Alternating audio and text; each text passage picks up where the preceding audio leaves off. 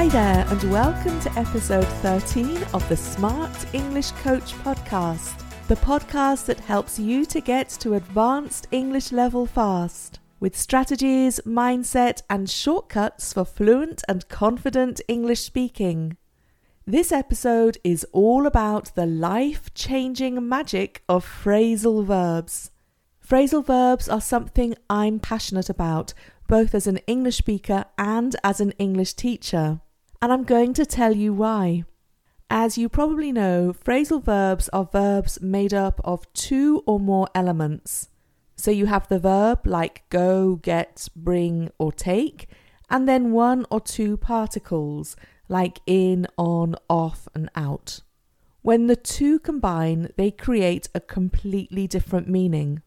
I should add here that most people studying English hate phrasal verbs, but in this episode, I want to get you to fall in love with them. Why is that?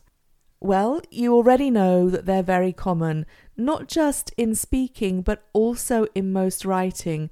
You'll hear phrasal verbs in dialogues, on television, and in films. And there are lots of them. There are about 6,000 phrasal verbs in the Cambridge Phrasal Verbs Dictionary, but you don't need to know all of these.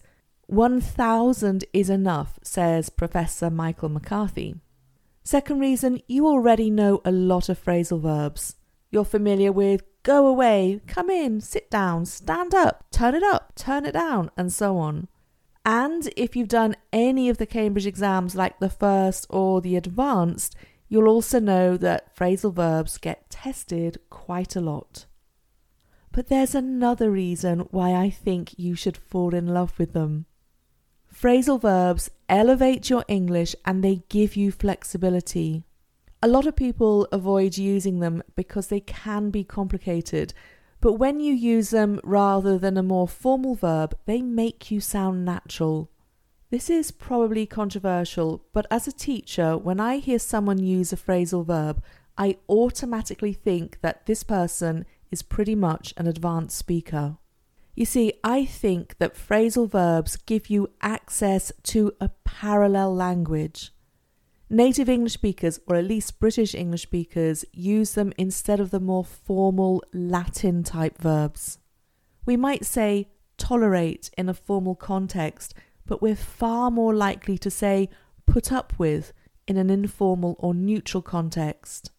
Or instead of saying continue, we'd say carry on or if I'm listening to a boring instruction video when the introduction goes on for ages, I might say, oh, get on with it, rather than please get to the point.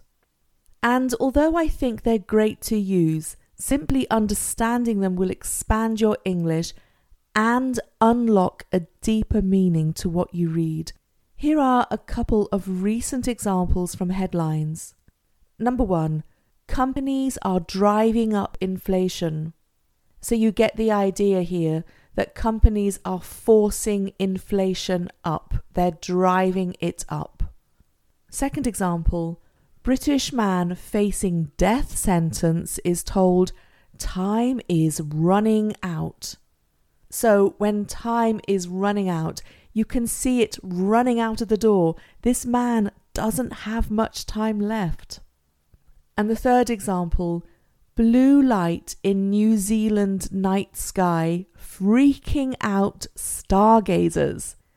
So imagine if you also saw a blue light in the night sky, you wouldn't just be surprised, you would freak out.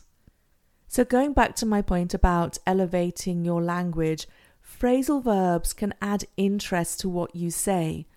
So, you can save money or you can squirrel it away. And when you squirrel it away, you get a picture in your head of the squirrel, the animal, hiding nuts for winter in a safe place. You can splash out on a fancy holiday, or you can just spend a lot of money. With splash out, you get a picture of someone spending money like it's water. So, what's the secret for learning and using phrasal verbs I've got three tips for you. Number one, understand the meaning of the particle.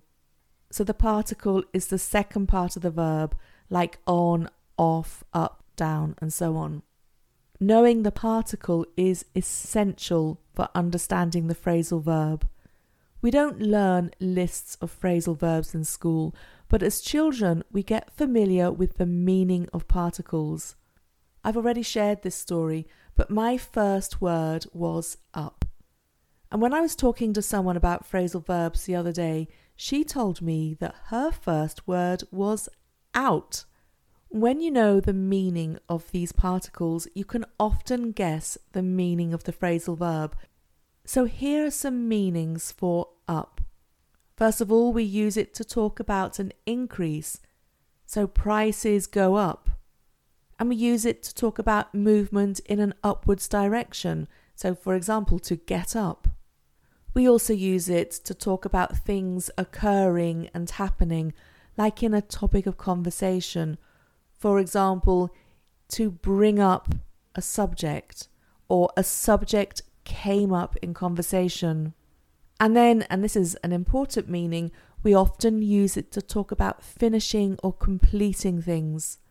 So, to clean up or to eat up, and also to bring things closer to completion. For example, to chase someone up, to follow up, to catch up, keep up. We also use it to make arrangements, to set up or to meet up, to invent, make up, think up. And then we use it to talk about improvements, do up a house, trade up. And bizarrely, we also use it when something doesn't work correctly to act up, to mess up. I chose up because it has lots of different meanings, but some other particles aren't quite as complicated. Tip number two you can also get clues from the meaning of the verb. So, with chase up, for example, you get the idea of someone chasing, of running after a person, and that's because they want information from them.